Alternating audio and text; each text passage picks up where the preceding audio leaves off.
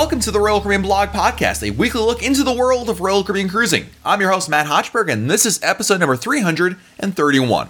I'm back from over a week on board Oasis of the Seas, where I got to experience so many of the new changes and enhancements that Royal Caribbean just made to the ship. This week, I'm sharing my full review of the upgraded Oasis of the Seas. Here we go.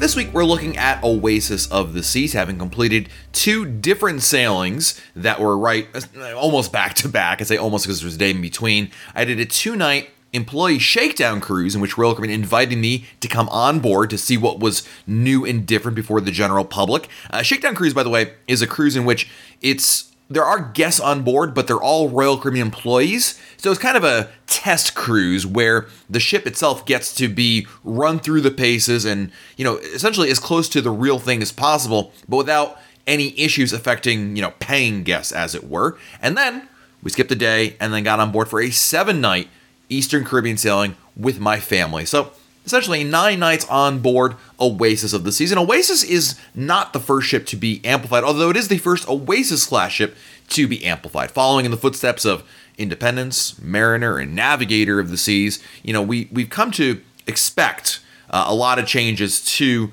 the Royal Amplified program. And by the way, before anyone sends them an email, uh, yes, Voyager of the Seas also got amplified. Uh, that's on Australia and obviously not on my radar necessarily, but absolutely true. That was part of it. Um, but with each amplification, there's always a little different to it, right? There's not one amplification has been a carbon copy for another. There's always a little variations, a little couple things here that are different. And when it comes to Oasis of the Seas, my goodness, there was a lot that fit that category. You know, Royal Caribbean put in some things that we've seen on other ships, as well as added some things that we haven't seen before, and also omitted other changes we had seen. So there's a lot that goes on with this ship, and this is, as I mentioned in the preview episode that we that came out a couple weeks ago. You know, this is my first time back on Oasis of the Seas in just about nine years. You know, we went on Oasis of the Seas in 2010. It was my uh, first time on an Oasis class ship, second overall Royal Caribbean cruise, and you know, it's funny because we've cruised on her sister ships subsequently and, and, quite often, quite frankly. So a lot of times, I think we were always wondering. You know, I know me and my wife were thinking, is this like an Oasis thing, or was it always like this? Like, you know, he's always trying to remember, like, is this the case on Harmony, or was that always on Oasis? Uh, little variations, little tweaks that obviously only cruise nerds would really pay attention to, but I certainly noticed. And overall, let's start with the top, and I'm going to whittle my way down here. You know, overall, I think they did a great job with the amplification. While I think still perhaps Navigator's amplification might be my favorite, they did a great job with what they've added to this ship, what they've changed here, and overall, I think Oasis is in a better spot today than it was a couple months ago or even a couple years ago with all the changes that are there. Now, I want to talk about a lot of different things. I'm going to jump all around here talking about as many of the changes as I liked and some things also that didn't jive quite with me. Let's start with entertainment because I think entertainment is a really big part of it. I have a brand new Aqua Theater favorite show. You know, the Aqua Theater shows across all of Royal Caribbean ships are always pretty cool. I enjoy them, don't get me wrong. But the one, the, the new Aqua 80s Aqua Theater show on Oasis of the Seas truly resonated with me. And I think it's because I knew all the words all the songs. I mean, it's 80s music. And unlike other shows where I feel like in a lot of cases the music for the show, for the Aqua Theater show, is sometimes made to fit the performances being done. You know, like the there would be deep drum beats to match the dancing and choreography on stage. Here, the choreography matched the music. So, having known all the songs and having a little bit of nostalgia, because I did grow up, at least partly, in the 1980s, it, it kind of, you know, again, it hit a it hit a high note for me, and I loved Aqua 80s. I think they did a fabulous job with that show. In fact, usually when I see an Aqua Theater show, I'm like, that was cool, I enjoyed it, but I don't need to see it again on the sailing. I was really trying to figure out a way to see it again. Ultimately, I I think I went to sleep instead. But uh, it was there's some early nights for me on this sailing. But I'll tell you that uh, I would love to go see Aqua 80s again. I think it's a must see show. It is my favorite one, and it seems like every time there is a new Aqua Theater show, Royal Caribbean kind of ups their game just a little bit. They learn their lessons, they refine what they've done, and Aqua 80s is a great example of that. On the flip side, the other new show on Oasis of the Seas is One Sky. And One Sky is a musical review, pretty typical of cruise ships, where there's different scenes and you know there's different music to it. There's a common theme throughout, but there's not a there's not a story being told here, and the the production is really great. Um, I think the sets are really phenomenal. The projections they use, the way they use um, not only the the physical sets, but also the visual elements to it, truly great. The performers, by the way, really put 110% out there. I mean, I was really impressed by how much energy they had with it. But ultimately, I mean, it's not my cup of tea, perhaps. You know, I prefer a show that has a more coherent story. Like, you know, nothing wrong with musicals, but I like having like a story being told and the musicals help advance that story. Whereas here, this is a musical review. You know, they're they're singing along to one song with the set, set changes, new song, but there's no connection between them. So not my favorite from that standpoint, but you know, um, it's a continuation of the musical review. So nothing nothing new here. Like you won't see anything you haven't seen on another cruise ship there, uh, but obviously an option there. And of course, you have Cats, the Broadway musical. Um, my wife is the big Broadway fan. We actually didn't see Cats, and the, the reason is because my wife doesn't love Cats as a show. Um, Cats and and Andrew Lloyd Webber shows in general are very polarizing shows in the Broadway community, from what I understand. And we didn't see the show. She's not a fan of it.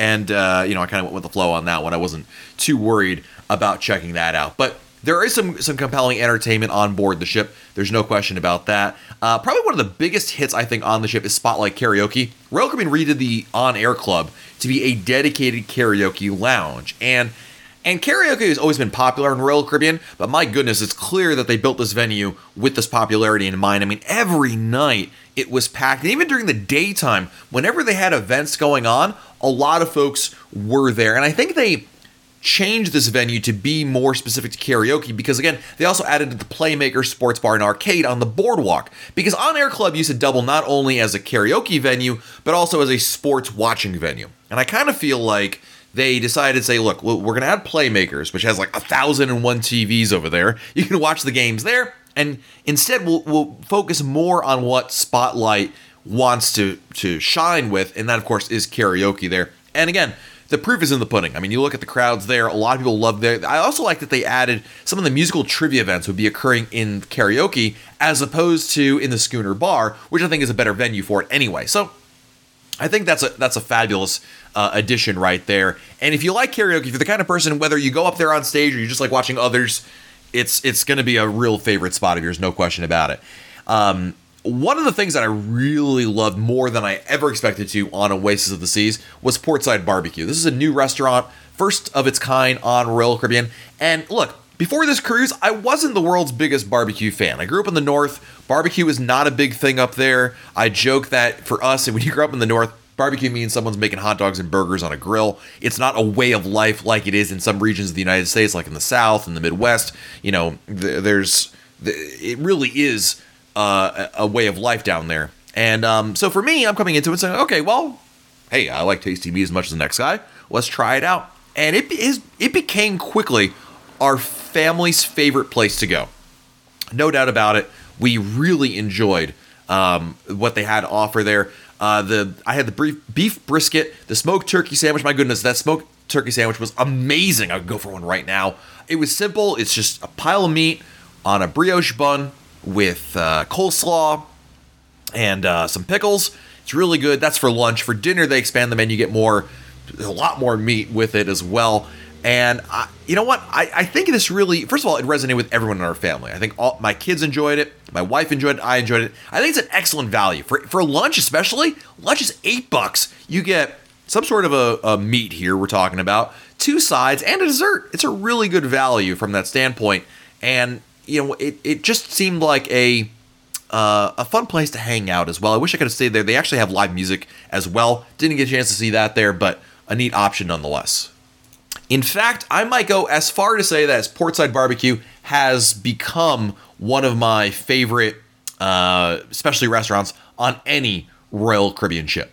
Now, I also want to talk about Adventure Ocean. Adventure Ocean got completely redone on Oasis of the Seas.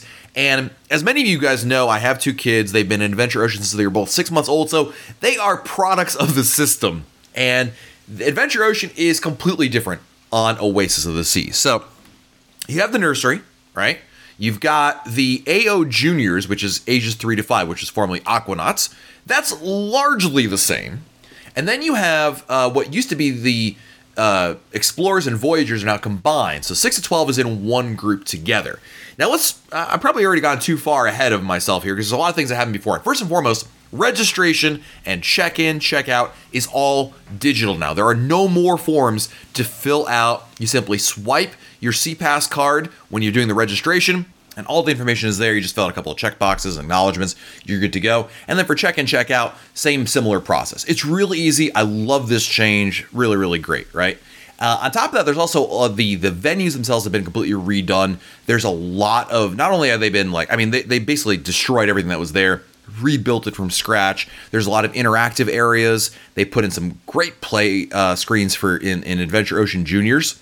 Um, there's a story screen where essentially a couple of the kids can participate and the rest watch, and they can obviously alternate this every day. And there's a different story that's being told on the screen, and the kids use these wands that essentially remind me of the kind of uh, controllers you use with the Nintendo Wii.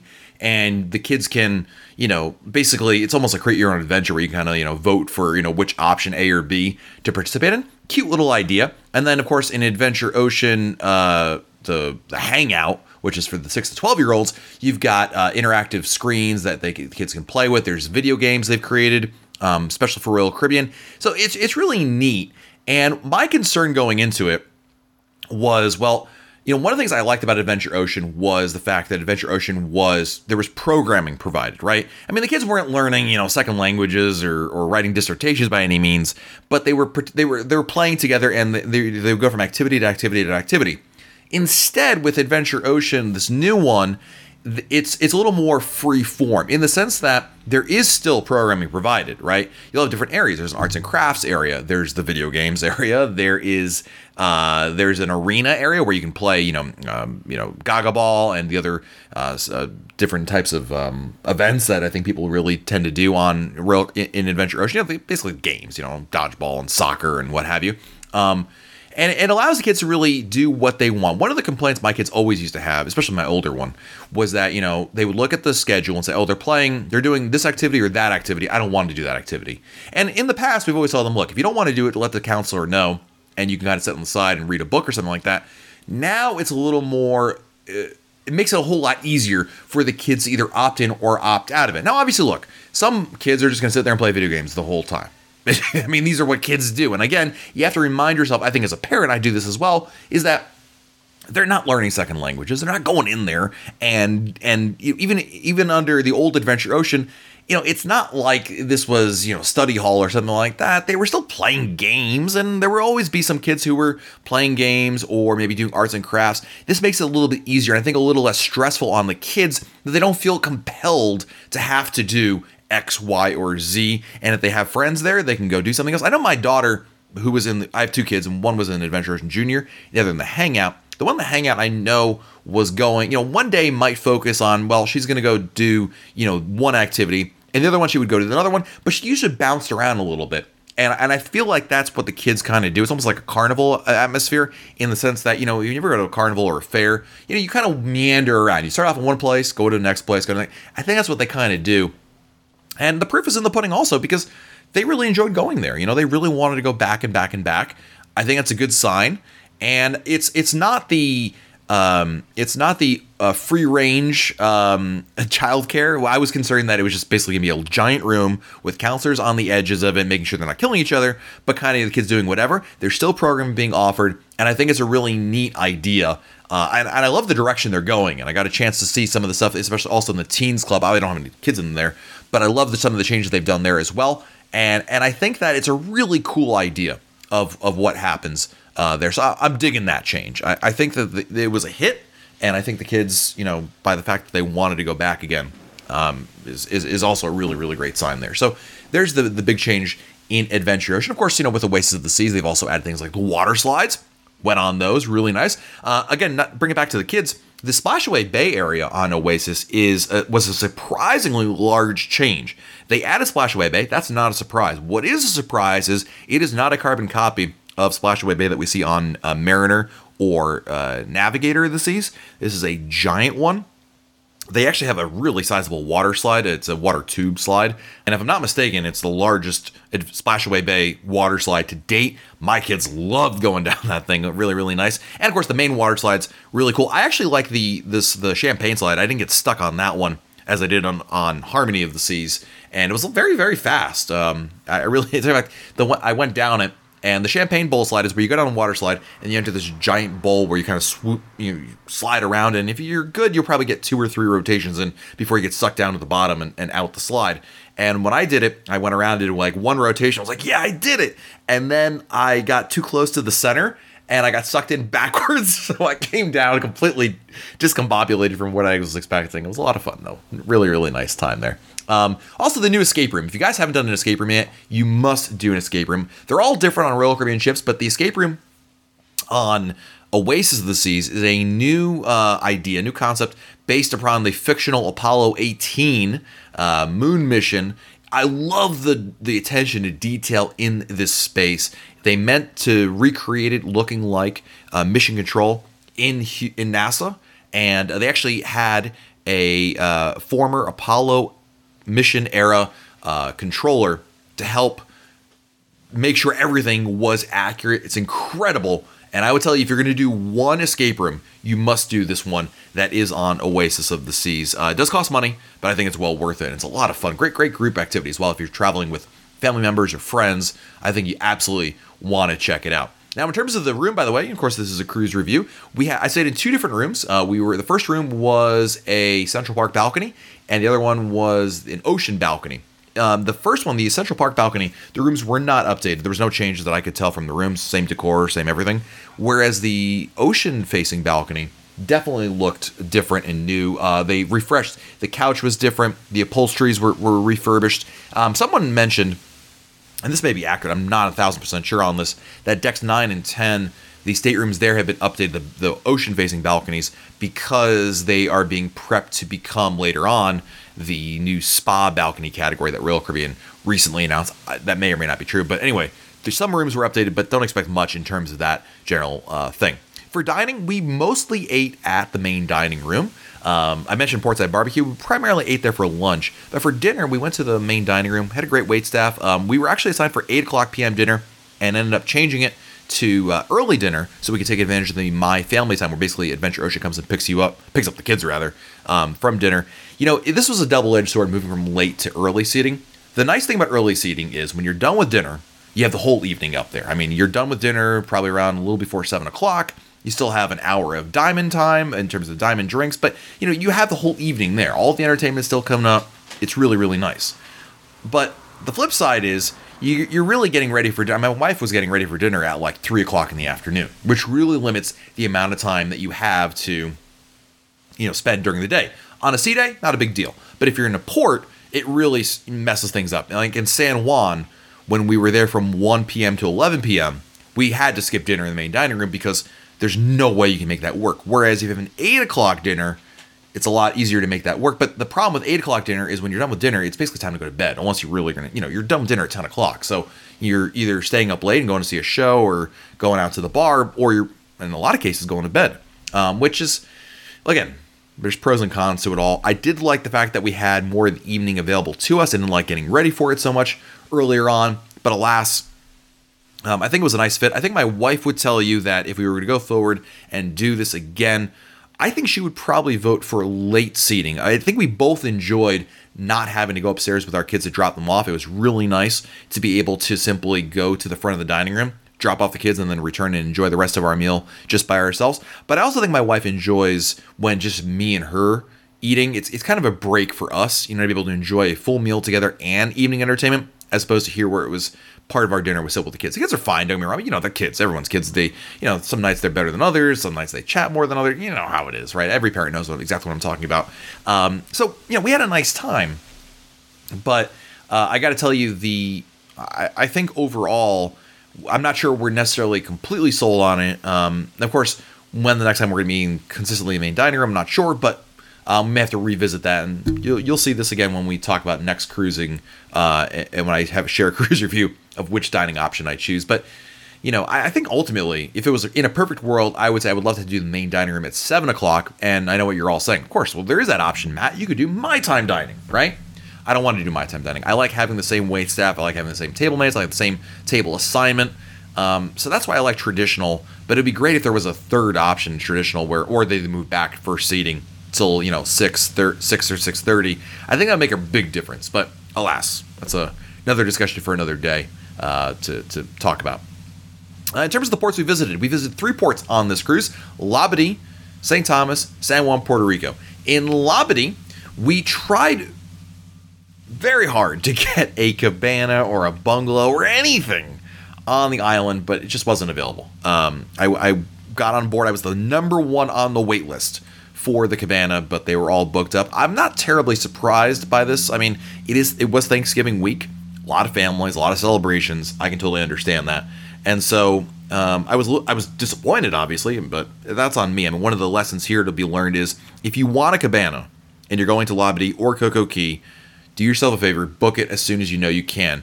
Don't be like me. I mean, in years past, you could wait until maybe a couple months before the cruise to book it. But I think nowadays, when we're talking about these things, you got to book it early. You got to book it as soon as you can, even if we're talking six months or more before your sail date uh, you know, you can always cancel it. That's a nice thing about that, you know. So keep that in mind. But yeah, definitely book that ahead of time. I think that's the way to go.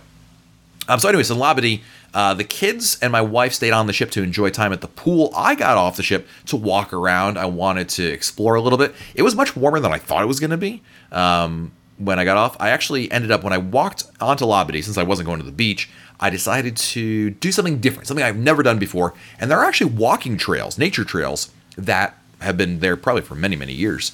Uh, when you walk off the ship, there's a couple. If you make a quick left turn, as soon as you get into the area, I think the sign says it's the way to the spa, but doesn't matter. You can go there anyway. And there's a couple of walking trails that are all on the uh, left side of Labadee, and they provide some really nice views. Um, if it's not too too hot, so go there in the morning, you can find some really great picture spots as well. If you want to do Instagram selfies, that's probably one of the best spots you can do that for. Um, I enjoyed doing that. And then I walked around Adrenaline Beach and walked all the way back to uh, essentially right under the zip line. And then by that point, it was really warm. And uh, I decided to head back to the ship. But Labadee was great. Um, I think we're going back to Labadee some point next year on one of the other sailings I'm booked on. So hopefully, I'm going to take this lesson and book a cabana for that one so we can enjoy that. Um, you know, when I say, I know there's some people saying, Matt, why can't you just go to the beach and enjoy it without a cabana? You're absolutely right. The reason is because we're spoiled because we really like it that way. For our, for the for you know I don't want to necessarily blame the kids. I enjoy it too. It's nice having a little bit of a private area for shade for relaxation. Um, it's just it's more our style, and I'm willing to pay for it. Um, so again, to each their own, right? In San Juan, Puerto Rico, again I mentioned earlier we were there from one to ten o'clock. Now I didn't realize the times when I booked this, but I booked a day pass to a Marriott resort through resortforaday.com. And this is now according to the website, it says you can go to the Marriott resort from 9 a.m. to 5 p.m. Well, we didn't dock till 1, weren't clear till 1.30, and then we had to get there. So, you know, we're thinking, all right, best case scenario, we're there at 2 o'clock. What are we going to do? We Go there for three hours and come back? Seems like a, colossal waste of money. So, as the as we pulled into uh, San Juan, San Juan being part of the United States, I turned my phone back on the cellular connection, called the resort and explained the situation. They're like, oh, yeah, you can go there until uh, 7 o'clock, 7 p.m. And by the way, uh, just for uh, everyone's notice, um, Puerto Rico is one hour ahead of Eastern time, so that's really 6 o'clock ship time, right? And I was like, well, all right, well, it's a little more than I thought I was going to have. All right, that's fine. We'll go for it. Whatever. You know, in the name of research, we'll go check it out. And then so we, we took a taxi over there. It's about five minute taxi ride. It's real easy. It's basically as soon as your taxi leaves Old San Juan, there's a bridge that brings you to quote unquote New San Juan. It's right there in Condado Beach. Um, we checked in. They were like, "Oh yeah, you can go there. The pool's open till 11 p.m. Feel free to stay there till then." okay, so um, so for the for the resort, the Marriott, it was sixty dollars per adult. I think it was uh, maybe 45 for kids. It does include a $20 per adult uh, food and beverage credit there. It's not all inclusive, it's just a day pass there, but there's a beautiful beach, giant pool area, water slide. You get used of all, of all that. Um, it was a really nice resort. I'll post a review of it at RoyalCaribbeanBlog.com here in the next couple days or weeks. I'm Not sure when you're listening to this episode, um, but it was a lot of fun. I would definitely recommend it for any family that is that wants to do a combination beach and pool, and also is looking to have a little bit of service. Um, there was a lot of shade there, which I absolutely like. The the building, this where the pool is located, it casts a, the building casts a shadow on there, so there's ample seating both in the shade and in the sun.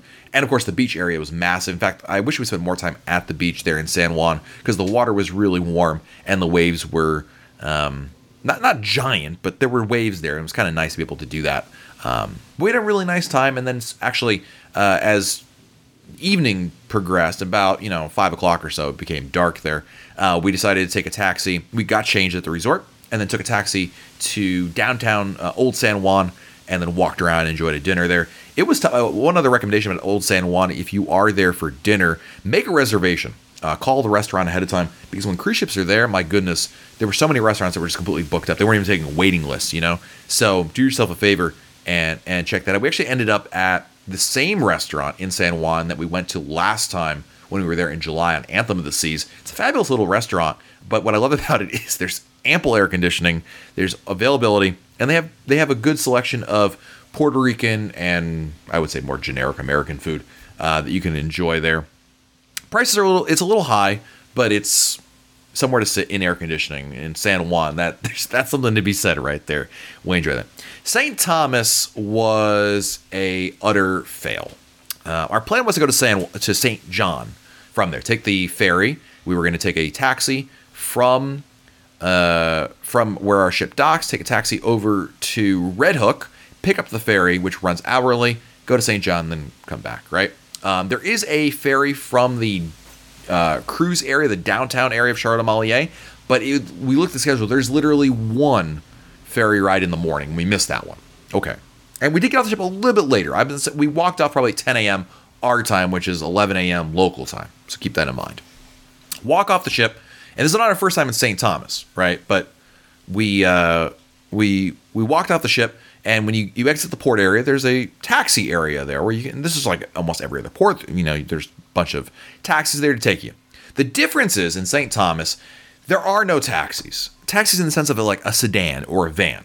These are pickup trucks that have been converted into essentially buses. I think they call them like safari trucks or safari buses. And what that means is that you really can't get private service. You can't say, okay, I want to pay for me and my family alone to go to destination X. Instead, you tell them, I like to go to Magens Bay. I want to go to Sapphire Beach. I want to go to Coki Beach. I want to go to Red Hook. And they put you in one of these buses, which, by the way, you're still paying for taxi prices. You're paying $11 a person.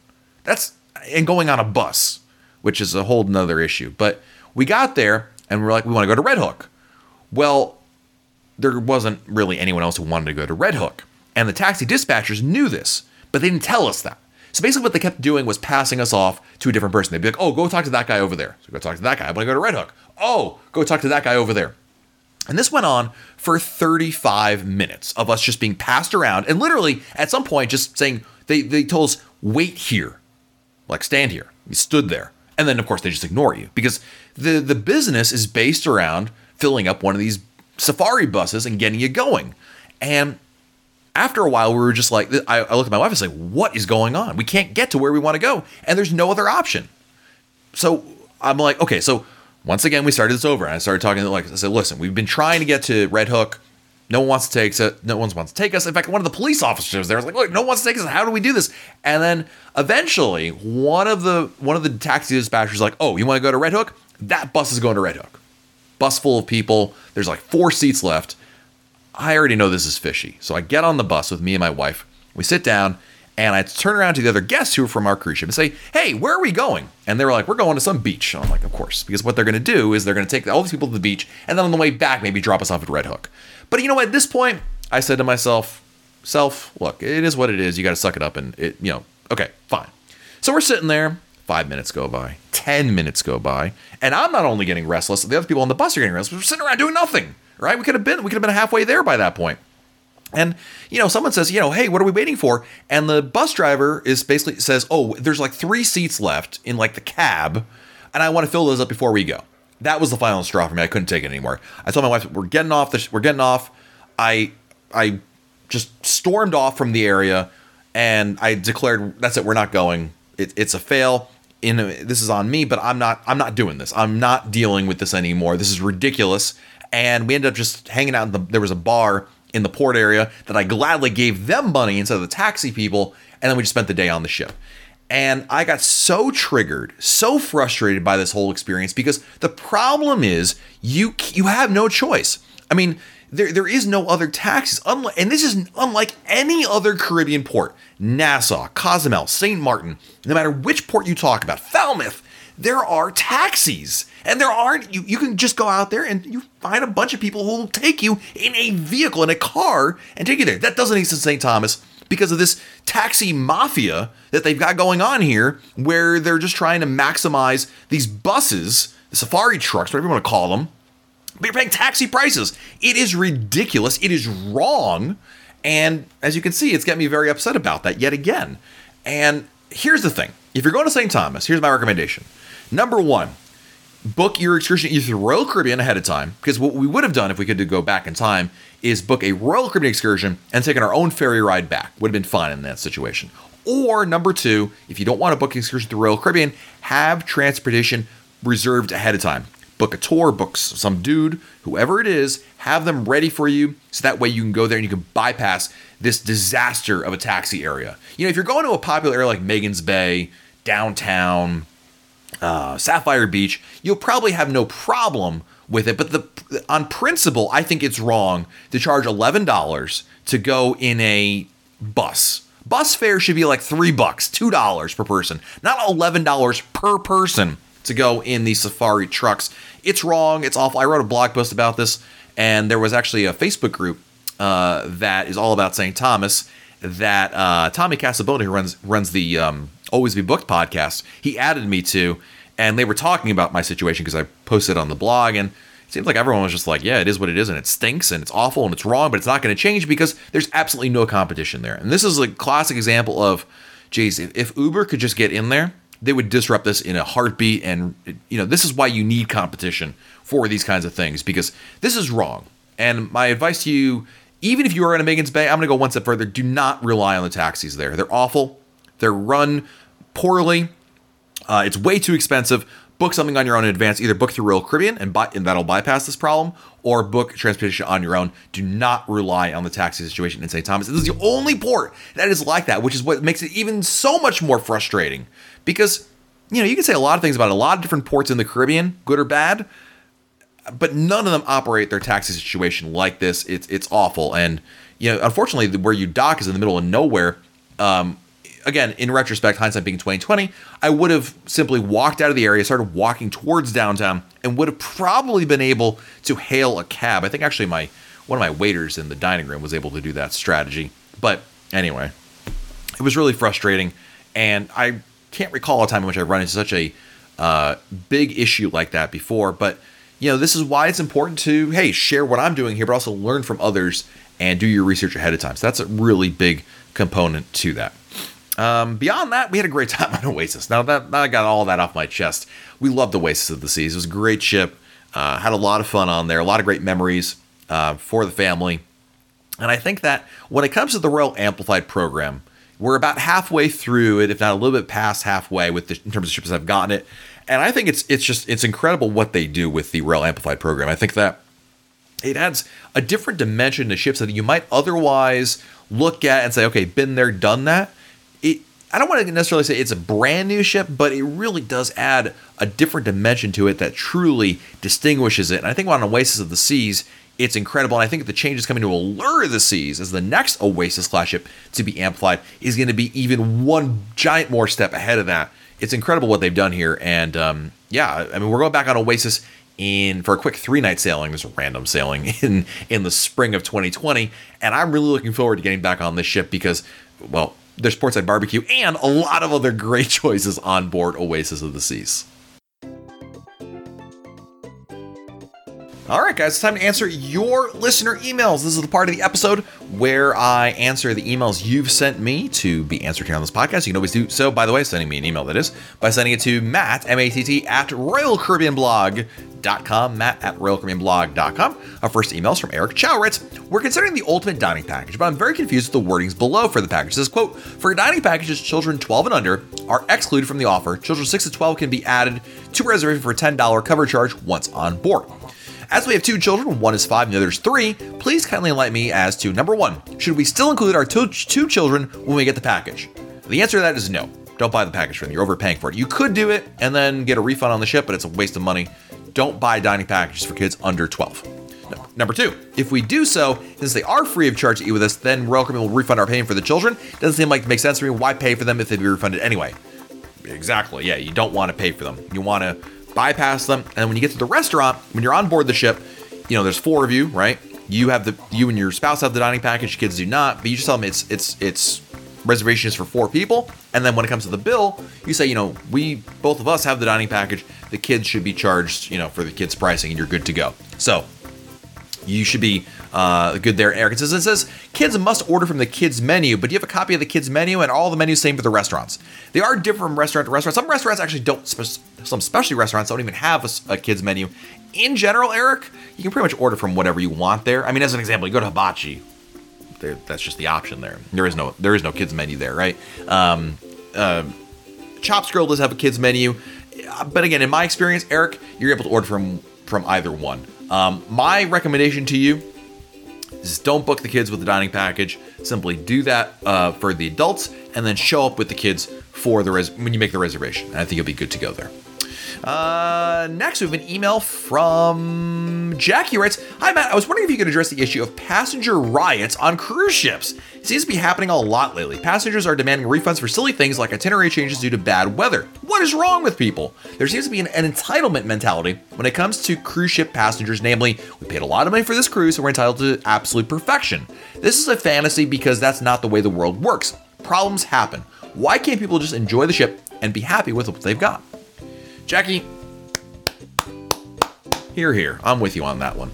I, you know, I understand where people come from in that, you know, you pay for a service, you expect certain things. But there are things that are outside the cruise line's power, right? Controlling the weather is a big part of it. Like if, you know, if you book the cruise and, uh, you know, the water slide breaks and doesn't work for half the cruise, okay. You can blame that, you know, they should have been able to fix that.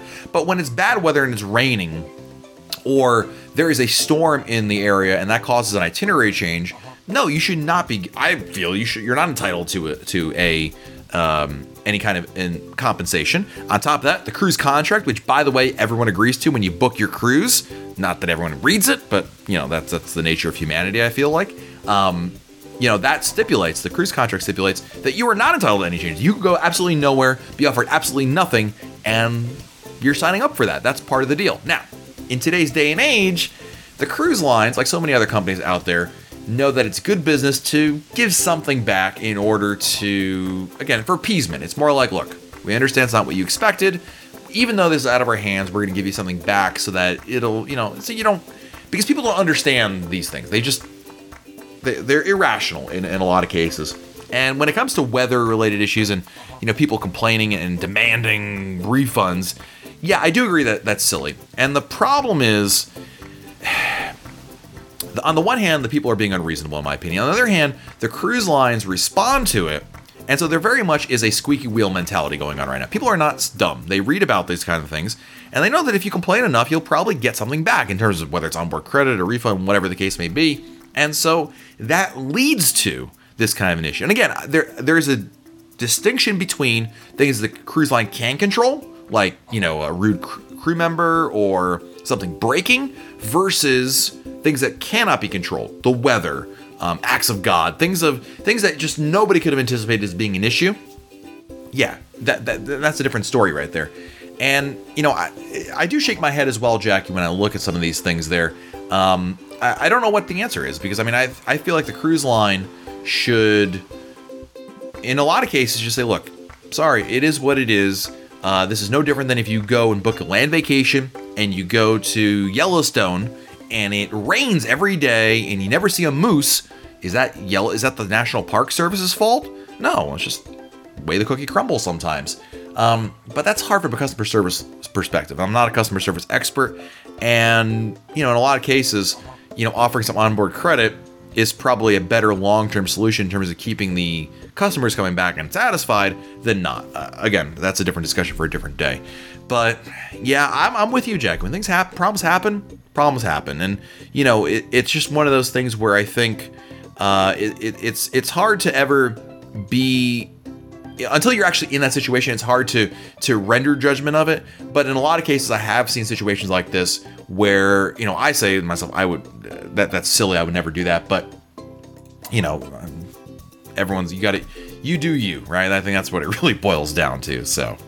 Next, we have an email from Preston writes, I have a quick question. Uh, we're booked on Ovation of the Seas for Alaska this summer, but it looks like Alaska's not going to work for us this year. The next cruise lady that helped us book the cruise said we have until December 9th to change any cruise without any fees. We're wondering if you have any other cruises that you would recommend. We've done Liberty Western Caribbean and Symphony Eastern Caribbean already and looking to do something new. Preston, uh, well, you just heard about Oasis of the Seas. Might be a really great choice for you as well to check out. Um, in general, you know, when I, am not sure exactly when you're you were planning on. You said this summer to uh, on Ovation Alaska. In general, um, I would maybe look at either a back-to-back sailing on like Navigator or Mariner that takes you to Perfect Day Cay twice. Uh, you might because you're going on two different sailings, uh, or you might just do another Oasis class if you haven't been on yet. Don't overlook the fact that you know even though you may have done the itinerary before, the ship is different. That can add a different uh, dimension to the entire experience, Preston. I think that might be a nice option for you to consider. And our last email is from Calvin, who writes My wife and I booked two balcony cabins on Symphony of the Seas for this coming May of 2020. The second cabin is for our daughter, her husband, and an hour, two and a half year old grandson. When we made the reservations back in March 2019, the price reflected two adults and one child. Since then, we've rebooked it under the Kids Sail Free promo. Unfortunately, by the time the promo was available, the average price per adult had risen so substantially that the savings on our grandson was a whopping 47 bucks. I'm not complaining, it's still savings. Well, life has gotten in the way, and our daughter and her family won't be able to make the trip with us, and there is no option for her to rebook another cruise in the foreseeable future. Both reservations are non refundable. I know you mentioned in the past videos that you can switch names on a reservation as long as one of the original guest names remains on the reservation. So I have two questions. Number one, could I have a couple that are friends of ours add their names to the reservation, replacing our daughter and son in law's names, leaving our grandson's name as the original guest? Obviously, he won't be sailing with them. The prices per adult in this room is now more expensive than it was with the child sailing free. I think I understand what you're asking there. I'm going to answer that question, Calvin, then move on to your second one. Yes, I believe that should work. Now, obviously, you're paying, quote unquote, for the child. Of course, the child in this situation is kid sail free, so you just taxes and fees there. I think that would work, Calvin. I don't imagine, I don't foresee that being a problem. I would, because exactly as you said, um, if you're changing names, you can do that without any penalty, any price change, as long as the one person on the reservation remains there. So, Calvin, yes, I believe that's correct. Number two, Second option, could she cancel the cruise, losing $100 per person, but then book a cruise that works for my wife and I? Once again, she won't be coming, since uh, she would book an inside cabin to minimize cost and loss. I know this sounds like a lot, but not to lose, but our deposit. But did I mentioned, it was an $18 drink package just connected to their reservation? Having to cancel those would be an absolute travesty. By choice, I haven't caught you live because I love to listen to your tips and information during my workday. When it came to Royal Caribbean, God said, Let there be light, and there stood Matt. Keep up the great work, brother. Hope to see you on a group cruise or just a random cruise sailing. Thank you, Calvin. Really appreciate that. Um, yeah, of course, the other option is you just simply cancel the reservation, and then yes, you get you get a refund back minus $100 per person in uh, in a non-refundable uh, fee there depending on how much you paid for the cruise, that may or may not be a better option for you. Um, you know, look, if, if you paid, again, I don't know how much you paid for your cruise, but if you paid $1,000 and you have three people on the reservation, is getting $700 back better than nothing back. Um, or putting on, you know, your family members or friends and paying for them essentially, because I don't know if they're going to pay you back. I mean, of course, you could try to charge those other people. It, it really is a, it's more of a gut check, Calvin, for what you're looking to do. But yes, you could also just simply cancel or change the reservation, incur the change fee, $100 per person. But, you know, if you're paying, you know, if you paid, you know, $6,000 for the cruise, know, between the two rooms, maybe that is still a better option because it's better to get all that money back minus $300 and you know, it is what it is. You just, you know, it's it's, it's no different than booking any. You know, it's like booking airfare in which you book the wrong flight or you want to change flights and you have the change fees. I mean, you just kind of say, well, it is what it is, and and and and kind of suck it up there. I'm not sure. It really depends on your situation, Calvin, what you're looking to do, and how committed you were to that original sailing, and how um, how important it is for you to sail with the rest of your family uh, together. I would tell you, if I were me, I would say we're going on the original sailing. You could swap in those other people if you can get other friends there to take the other spot there, uh, and then you know your grandson doesn't show up there. That's fine. Maybe get a couple bucks back from your friends, and you're good to go. Uh, or and then book another cruise with your with your uh, daughter and son-in-law, and that way you get two cruises out of it, and you're good to go. That'd be my recommendation. But yeah, to each their own. There, Calvin. It, it's a tough situation, um, but um, hopefully that helps you out just a little bit. Well, that's going to do it for me today. Thank you so much for checking out the podcast. And be sure to, to uh, send me an email if you have a question about your upcoming cruise by sending it to Matt, M-A-T-T, at RoyalCaribbeanBlog.com. So until next time, I'm Matt Hochberg, and we'll talk again real soon.